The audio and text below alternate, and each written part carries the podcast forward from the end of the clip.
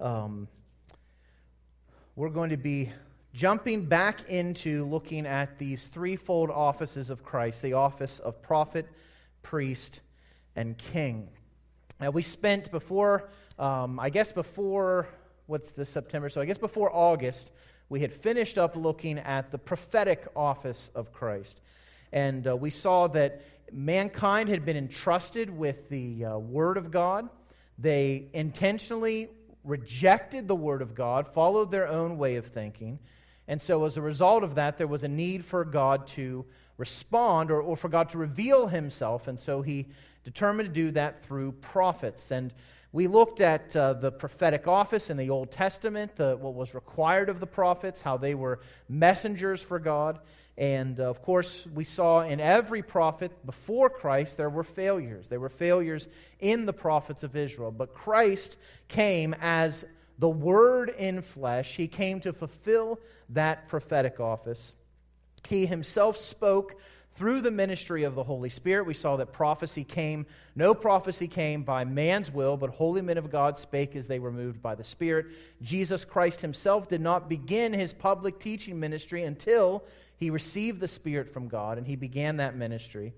And then we saw how that ministry now, as we are united to Christ by faith, and we talked about how we enjoy all the glories that Christ has as a result of that. Well, we also have a responsibility to also do these offices, not obviously to the extent that Christ does, but they're worked out within us. And so we are called to speak to each other, to in psalms, hymns, and spiritual psalms, that we have a call to be prophets ourselves, not in the sense that we're receiving direct revelation from God, but in the sense that we're called to point people to God's revelation, which is found in His Word. Well, tonight, we're going to begin looking at the priestly office. The priestly office.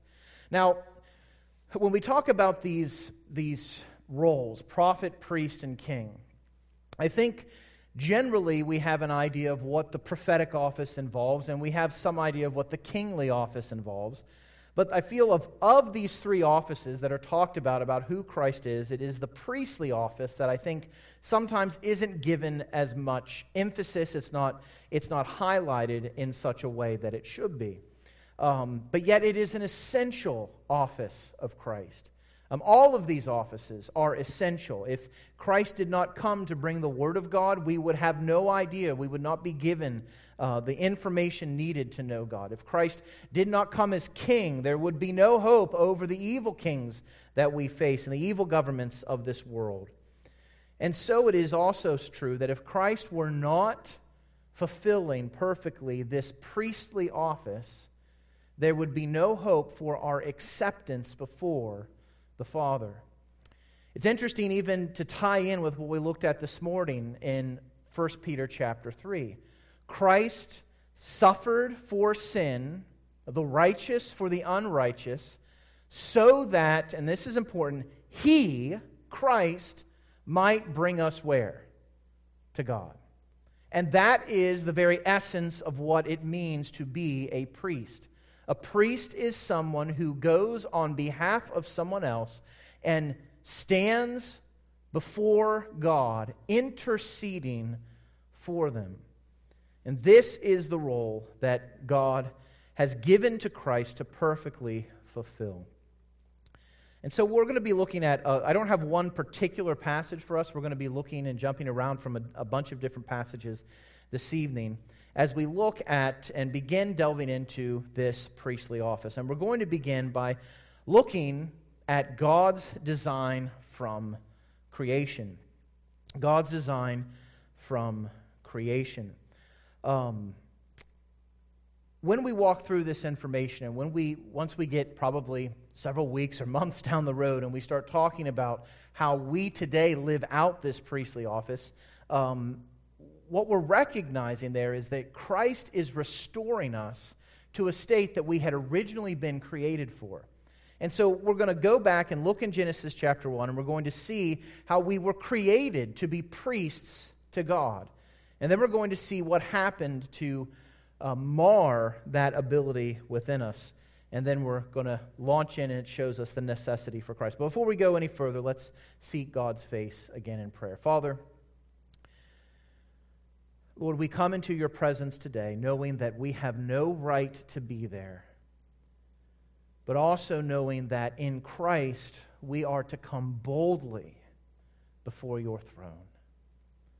That we are called to seek before the throne of grace your face so that we can find the help we need and the grace necessary for every moment in our lives. Father, now as, as we open your word, as we begin looking at this priestly office, we confess that we need your grace again. Father, we need your grace to illuminate to us the wonderful truths of the priestly office that Christ fulfills, how we were designed for that office, and then to be warned at the consequences of sin and our desire to live apart from your face and the, the devastating consequences that that brings. Father, work in our midst as only you can. Pour out your grace through your Spirit this evening. We pray this in Christ's name, pleading his blood. Amen. So, when God created all things, all right, he created the, the light he created the stars. He created the, the earth. He created the planets. He created the waters. He created, um, he created the plants and animals. And then he created man. And what was it about man that separated man from every other part of creation? Man was created in the image of God. When God created mankind, he created them in his image, bearing his likeness. And we can see this in Genesis chapter 1, 26 through 27. You know, God created, said, Let us make man in our image after our likeness. And so he made man, male and female, he created them after his image. And this set humanity apart from all of creation. So, what is it that makes us different from the plants? What is it that makes us different from the animals? What is it that makes us different from the seas and the light and the stars? It is the fact that we uniquely, from all else of creation, we uniquely bear the image of God. Now, this is in, in certain movements today there is this desire to sort of break down that differentiation and to, to lump mankind in with the rest of creation. But we are different. We are fundamentally different, and that difference is seen in the image of God that is placed within us. It was interesting. I was uh, talking with someone recently, and they asked, Well, what is the image of God? What is that? So let me ask you, what's the image of God? And then give me a biblical evidence that says this is exactly what the image of God is. And I say that facetiously because you won't find it. We have hints. There are certain things in Scripture that, that point us uh, to different things that may be involved in that the exercise of will, um, emotions, perhaps um, the idea of a consciousness, some of those things, a, a moral compass, uh, those type of things are perhaps involved there. And a lot of those things, there's some biblical support for it, but they're, ultimately they're just sort of extrapolations of logical conclusions, but they're not specifically what's said in the scripture. Humanity is set apart from all creation because we bear the image of God. In fact, we see this. We're given dominion over and charged with the care of the rest of creation. And in fact, this sort of points to that kingly role that humanity is given. We see Genesis 1:28. God blesses Adam and Eve, and he says to them, "Be fruitful and multiply. Fill the earth and subdue it. Have dominion over." And then he speaks about creation, the fish of the sea, the birds of the heavens, over every living thing that moves on the earth. And so, from one perspective, we can see that the image of God involves some sense of dominion. It also invo- involves care. God takes Adam, he takes the man in Genesis 2:15 and he puts him in the garden of Eden to work it and to keep it. Now, let me I'm going to really I'm going to really stretch how much you were paying attention like I don't know a year ago when we first started this study. Does anyone, anyone note or remember anything special about this verse regarding the priestly role? I'm, I'm, really, I'm, really, I'm really pulling you to, to think back. Well, see, uh, that's why I'm glad I have a long list of notes that I can go back and see. So I can sort of have a cheat sheet with it. So those words, to work it and to keep it, those are going to become important words for us when we understand the priestly role. So, we'll, so just keep that pin, put a pin in that, keep it in the back of your mind, and we'll talk about that in a moment. But again, the image of God is seen in the fact that we're given dominion. But there's also one other aspect, and that is that we alone are created to relate to God. We alone are able to relate to God. Now, with the rest of creation, that relationship that, because God has a relationship with everything that He's created, that relationship that He has with everything else is one way. God is the one who is blessing, God is the one who is caring, God is the one who is, who is moving, and it's all God focused from the perspective of Him moving. But humanity, Adam and Eve, are made in His image so that we can relate back to God. In fact, and we don't have the time to look through all the different passages that, that point this out, but just even in the, in the beginning of creation, God's words of blessing, his dialogue with mankind is significantly different than the rest of his dialogue with creation. Um, and so, if we're to answer what is the image of God, again, there are many hints that can be given in Scripture. There are many different aspects of humanity that we can point to, but I think if we boil it all down, fundamentally, the image of God in man means that we are able to relate to Him. We are like him in some respect. That's the idea of being made in his likeness. And so, of all creation, we are the only ones who are able to relate to him. Well, how do we see this working its way out? Well, we see it in the garden and God's presence, particularly in the garden. Now, we're going to do we're going we're gonna jump to a, several different passages, three, three major different passages, because I'm going to make a statement and you're going to think, huh? but I want you to see this, all right? The Garden of Eden itself was a place where God was meant to relate with mankind through his presence and his blessings. So mankind was to have this relationship with God primarily in the garden. Now, this is, this is where we see something really interesting. This foreshadowed the tabernacle and the temple.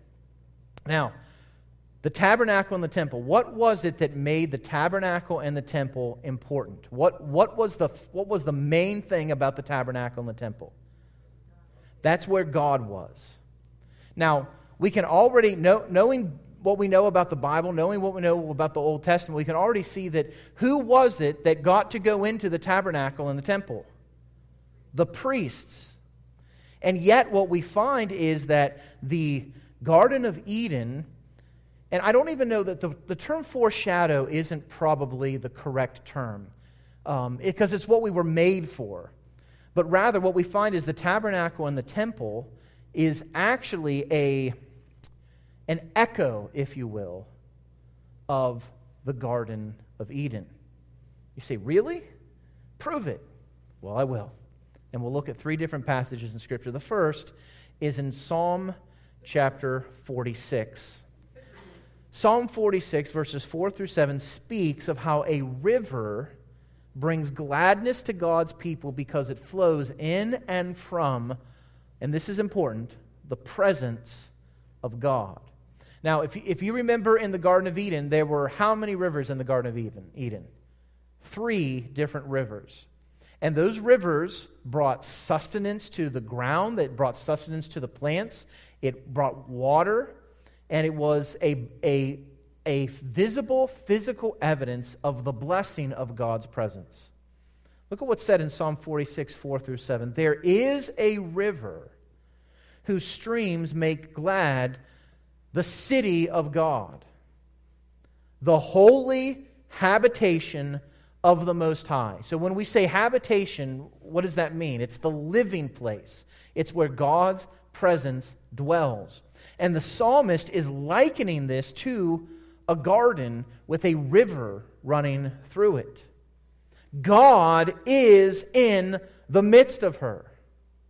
She shall not be moved. God will help her when morning dawns. The nations rage, the kingdoms totter. He utters his voice, the earth melts. And so the conclusion of this section of Psalm 46 is the Lord of hosts is what? With us. The God of Jacob is our fortress.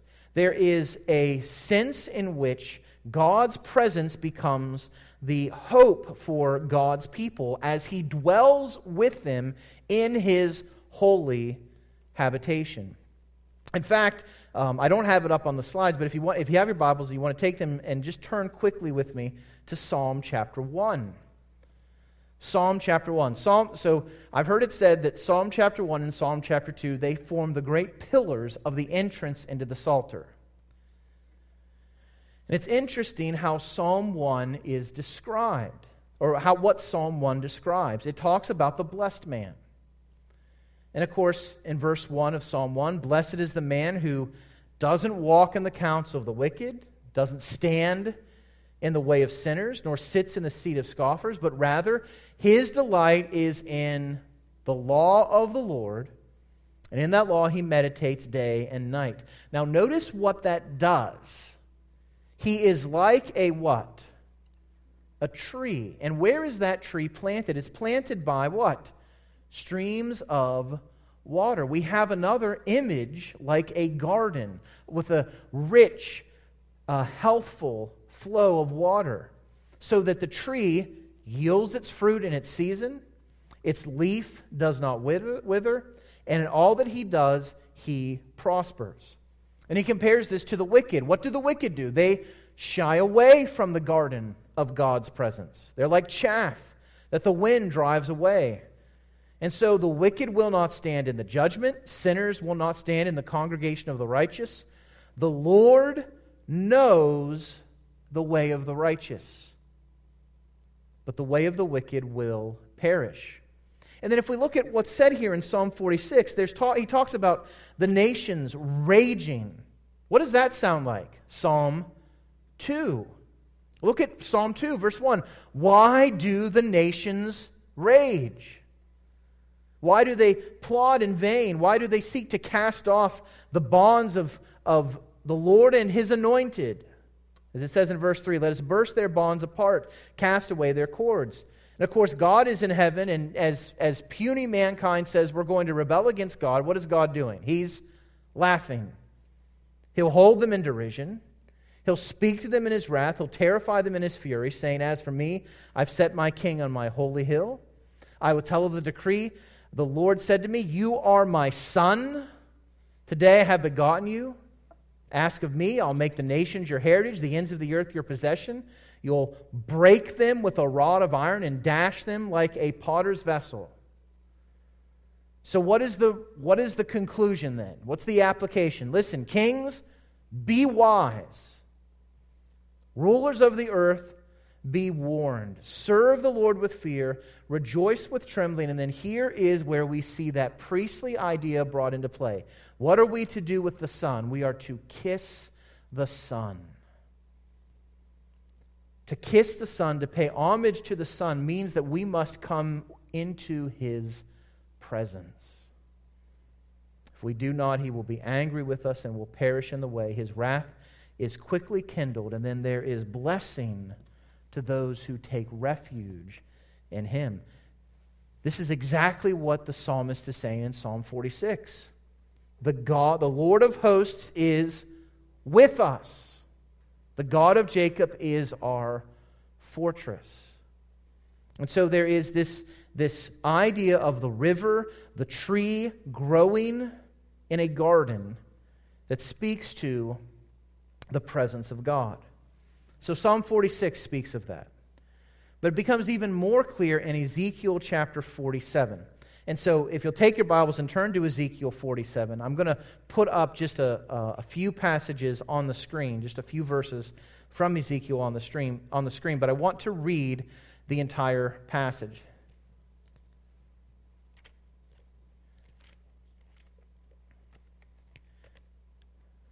Ezekiel chapter 47, verses 1 through 12. He says, so the, the heading that I have here in my Bible, it speaks of water flowing from the temple. So this is a vision that Ezekiel is having of the temple of God. And again, the temple, what, what's significant about the temple? It's where who dwells? It's where God dwells. It's the presence of God. Notice what he speaks about this temple. Then he brought me to the, back to the door of the temple, and behold, water was issuing from behold the threshold of the temple toward the east, for the temple faced east. The water was flowing down from below the south end of the threshold of the temple, south of the altar. Then he brought me out by the way of the north gate and led me around on the outside to the outer gate that faces towards the east and behold, water was trickling out on the south side. So you have this vision. Ezekiel sees the river in the temple. It's coming, the source is in the temple. And again, that means that its source is from who? God Himself. The angel takes him outside and brings him around and says, Okay, here's the east gate, and here's this river that's flowing. Verse 3 Going on eastward with a measuring line in his hand, the man measured a thousand cubits. Then he led me through the water, and it was ankle deep. And he measured a thousand and led me through the water, and it was knee deep. And he measured a thousand and led me through the water, and it was waist deep. Again, he measured a thousand, and it was a river that I could not pass through, for the water had risen. It was deep enough to swim in, a river that could not be passed through. And he said to me, Son of man, have you seen this? So there's, there's a, an interesting sort of crescendo of the overflow of God's blessing. All right, it's not just a, it's, he talks about it, first of all, as it being a trickle. And then he talks about it being ankle deep. Then he talks about it being knee deep. Then it's, then it's waist deep. And then finally, it's a raging torrent of blessing that he can't even swim through. Right? So it, it, is a, it is a glorious picture of the provision that God's blessing brings, that God Himself in His presence brings. He says again in verse 6 Then He led me back to the bank of the river. As I went, I saw on the bank of the river many trees on one side and on the other.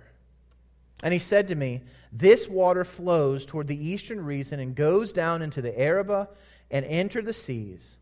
When the water flows into the sea, the water will become what? Fresh. Now, what happens today when water flows into a sea? Does it become fresh? It becomes ruined. It, it goes into the oceans, and the salt in the oceans make it so that the water is no longer useful for giving life. And then notice what he says about this water. Wherever the river goes, every living creature that swarms will live. And there will be many fish. For this water goes there, that the waters of the sea may become fresh. So everything will live where the river goes. Fishermen will stand beside the sea from Engedi to Eneglaim. It will be a place for the spreading of nets. Its fish will be of very many kinds, like the fish of the great sea. But its swamps and marshes will not become fresh. They are to be left for salt. And on the banks, on both sides of the river, there will grow all kinds of trees for food. Their leaves will not wither, nor will their fruit fail, but they will bear fresh fruit every month because the water um, because the water for them flows from the sanctuary. Their fruit will be for food, and their I'm sorry, their fruit will be for food, and their leaves for healing. So, this garden that is brought about through the river that flows from the temple, wherein is the presence of God, it is a clear echo of what we see in the Garden of Eden. This flowing river flows from the temple, bringing God's blessings. And so we've seen it in Psalm, in the Psalms, we've seen it in Ezekiel, but there's one last place where we see clearly the clearest echo of, and I shouldn't say echo, but restoration of the garden. Anyone want to guess what book of the Bible that's in? Revelation. Revelation 22, 1 through 5, it describes the restored Eden, where rivers of blessing flow in the presence of God. Look at what's said in Revelation 22, 1 through 5. Then the angel showed me the river of the water of life, bright as crystal. Where does it, where does it issue from? Where is its, where is its water source? From the throne of God and of the Lamb. Flows through the middle of the street of the city. Also, on either side of the river, there is the tree of life with its 12 kinds of fruit, yielding its fruit each month. The leaves of the tree were for the healing of the nations. What does that sound like? What we just read in Ezekiel. No longer will there be anything accursed. And then here we see this restored Eden. What is it that makes Eden great? Because the throne of God and of the Lamb is in it. And his servants will worship him, they will see his face. And his name will be on their foreheads, night will be no more. They will need no light of lamp or sun for the Lord their God will be their light, and they will reign how long? Forever and ever. This is what we were created for. This is the environment that Adam and Eve were put into a garden with blessings flowing from three rivers a tree of life, abundant, that yielded its fruit, that grew. This is what the garden was. And so, Adam, God created mankind in his image. He placed them in a garden where his presence would dwell with them. And so, bearing the image of God, having the presence of God, they were automatically what we today call priests. Now, that term comes about because of what we're going to look at in just a few moments and what happened. But naturally, that's what we're created for. We're created to know God, to stand face to face with Him. And in fact, the task that God gives to Adam and Eve in the garden was, in fact, a priestly task. So if you remember, back in Genesis 2:15, God puts man in the garden and tells him to do two things to what? Work it and to keep it. To work it and to keep it. And so, just, just as a quick aside, work is something that existed before the fall of mankind. So I know we all say, oh, work is terrible. It's terrible now because of the curse, but it's not a bad thing in and of itself. That was another free sermonette. So, this task that's given to Adam and Eve in the garden is a priestly task. Now, those two terms, work and keep, those same Hebrew terms are used in Numbers 18 to describe the work of the Levites.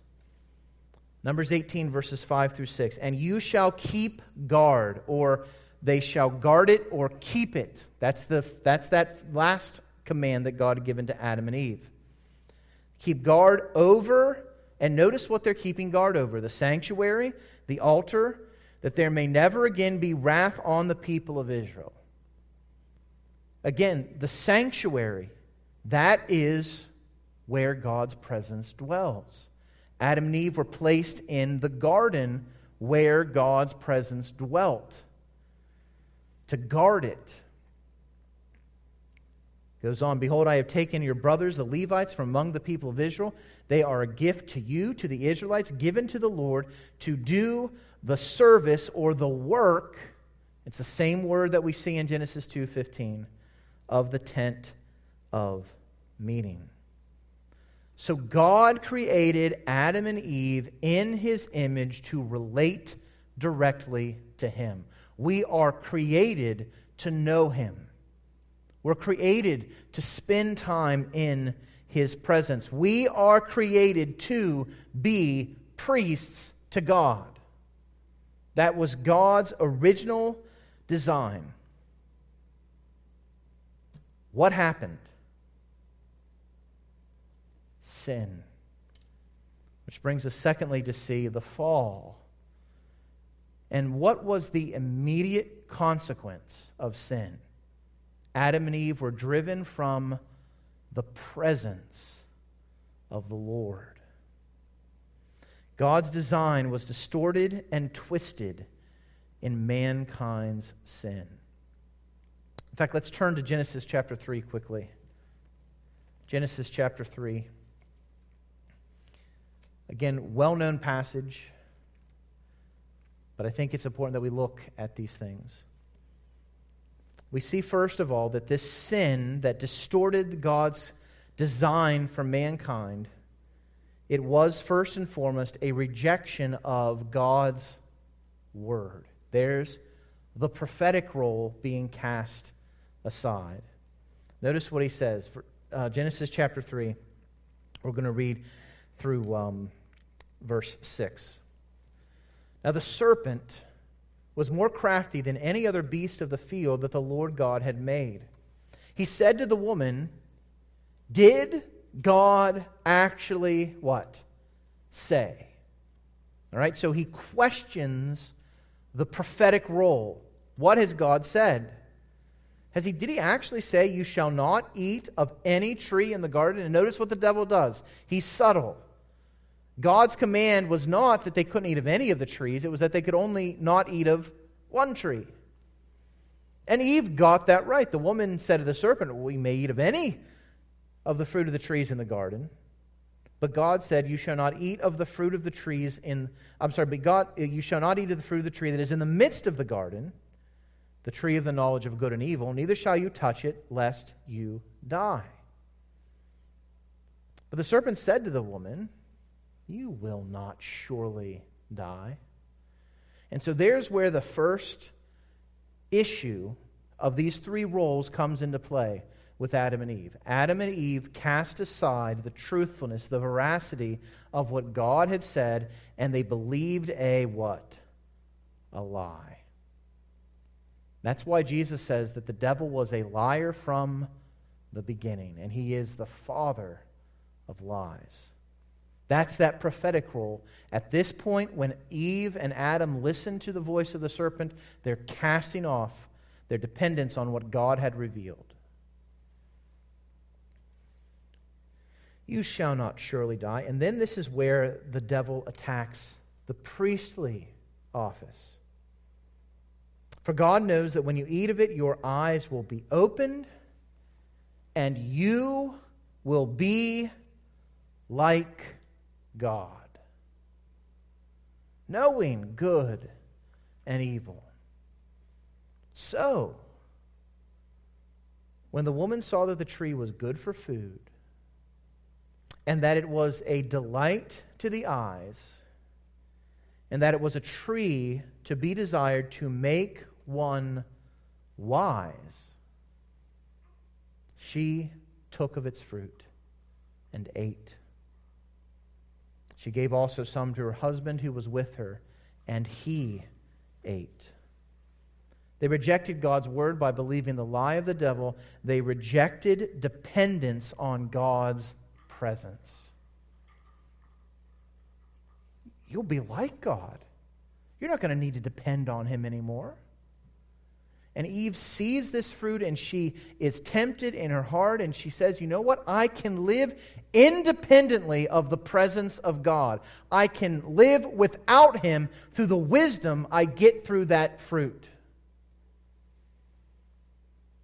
And of course, we also know it was an abdication of the dominion role given to Adam and Eve. Rather than exercising dominion over creation the way God had designed, they sought to exercise dominion by casting God off and turning from his presence. In Adam and Eve's sin, they determined that being like God in the way that the devil envisioned it was better than being dependent upon God. They didn't want to live in his presence, they wanted to live on their own. It was the greatest statement of human self dependence. I don't need you. All I have to do is take and eat of this tree, and I'll be like you. I'll be wise. And what's amazing here is they were made like God, they were made in His image. But yet, that wasn't enough. The relationship they had with God, they were made to know Him, but this relationship was not one in which they were equal with God. Which is interesting when if we look at the devil himself and we see his own heart, what did he want to do? He wanted to be equal with God. And he's coming and tempting mankind with that same desire. Their rebellion was an act of treason against the presence of Almighty God. It was a violation of the gracious relationship God had with them, a casting aside of His presence, living independent of Him, wanting to live without Him. They didn't want to know His presence. And this is a direct rejection of the priestly role they were created for to live in the presence of God. And so, what does God do? Remember, He told them, In the day that you eat of that tree, you will die. They said, We don't want to live in the presence of God, we want to be independent. So, what did God do? He gave them what they wanted, and He removed His presence from them. It's interesting to see the, how this works out in Genesis chapter 3. Upon sinning, Adam and Eve intuitively knew that they could not stand in God's presence. We see this in Genesis 3 8. They hear the sound of the Lord God walking in the garden in the cool of the day. So the presence of God is coming into the garden as it had done many times before. And instead of running to that presence, what do Adam and Eve do? Notice what is said in Genesis 3. They hid themselves from what? The presence of the Lord God. And it's, I mean, it's even amazing here. Among the trees of the garden, the very thing that God had blessed them with, they're now hiding from, in them from God's presence. God calls to the man and said, Where are you? And he said, Well, I heard the sound of you in the garden, which, if you think about that, the garden is the place of God's presence. So that should have been expected to hear the sound of God in the garden.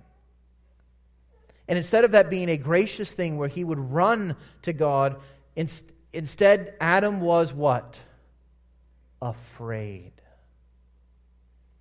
Because he was naked and he hid himself. It's interesting to note in Genesis chapter 3, 8 through 10 that it comes after Genesis 3 7. Right? I know I have these profound things to say sometimes. Right? Genesis 3 7 is how Adam and Eve are dealing with the reality that they now realize they're naked. All right? They, they are ashamed because of their sin. And so, what they seek to do is they make loincloths out of fig leaves or out of leaves. They sew them together.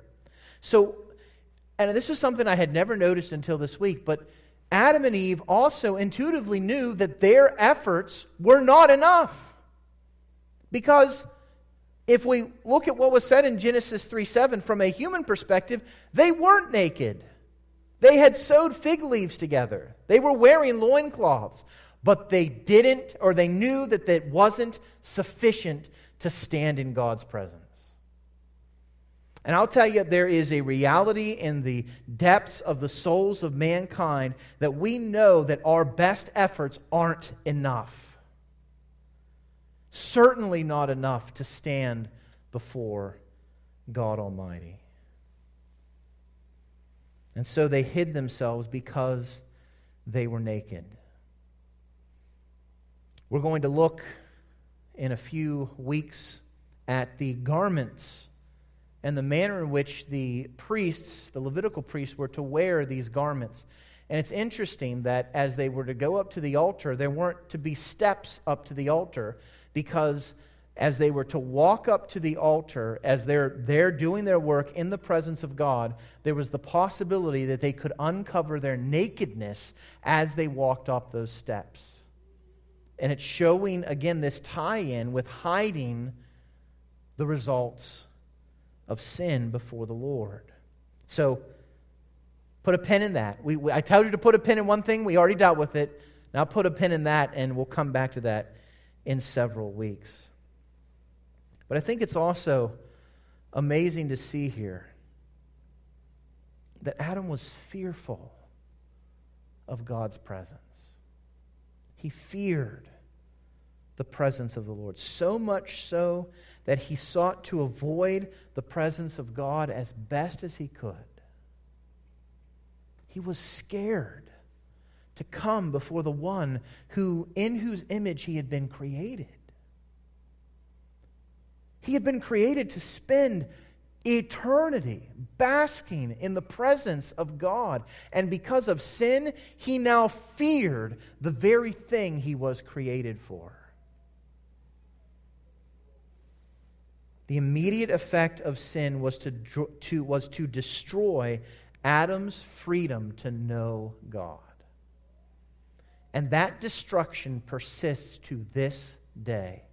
Mankind is not free in and of ourselves to know God.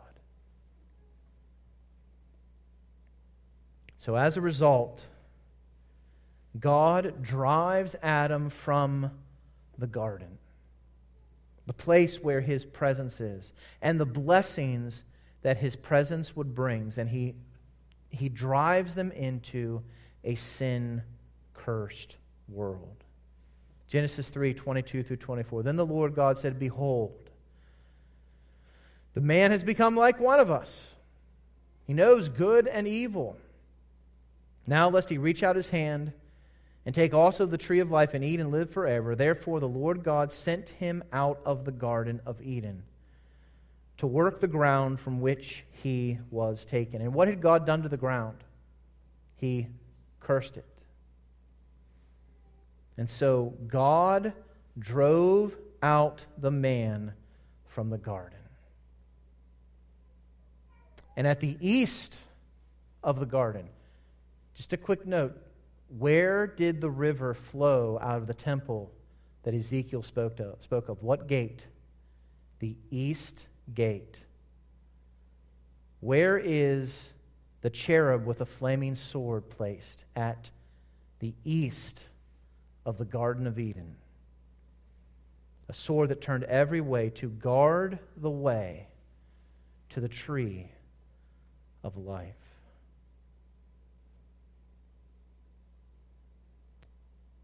So, what do we take away from this for us today? Well, as we're going to build, the story of Scripture, in many ways, is the story of the reconciliation of mankind to the presence of God.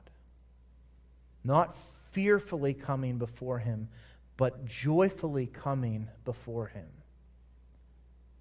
And so we need our priesthood restored. And of course, there is one who restores that priesthood, and it is Christ Jesus, the one who we sang of in the songs before the service. And so we're going to see that develop throughout Scripture. But I think it's also important for us to recognize that when we choose sin, we are choosing to live independent of the presence of God. We are saying, like Adam and Eve, I don't need you. I can follow my own way. I can make it on my own strength, my own abilities. I can be my own God. And so it's a call for us, a sobering call for us,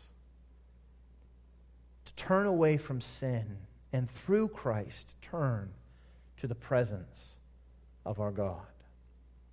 Next week, we'll pick up and we'll look at how this, how this issue now, mankind is driven from the presence of God, but God has made promises. Genesis 3:15, there will be someone who will come and reverse the curse.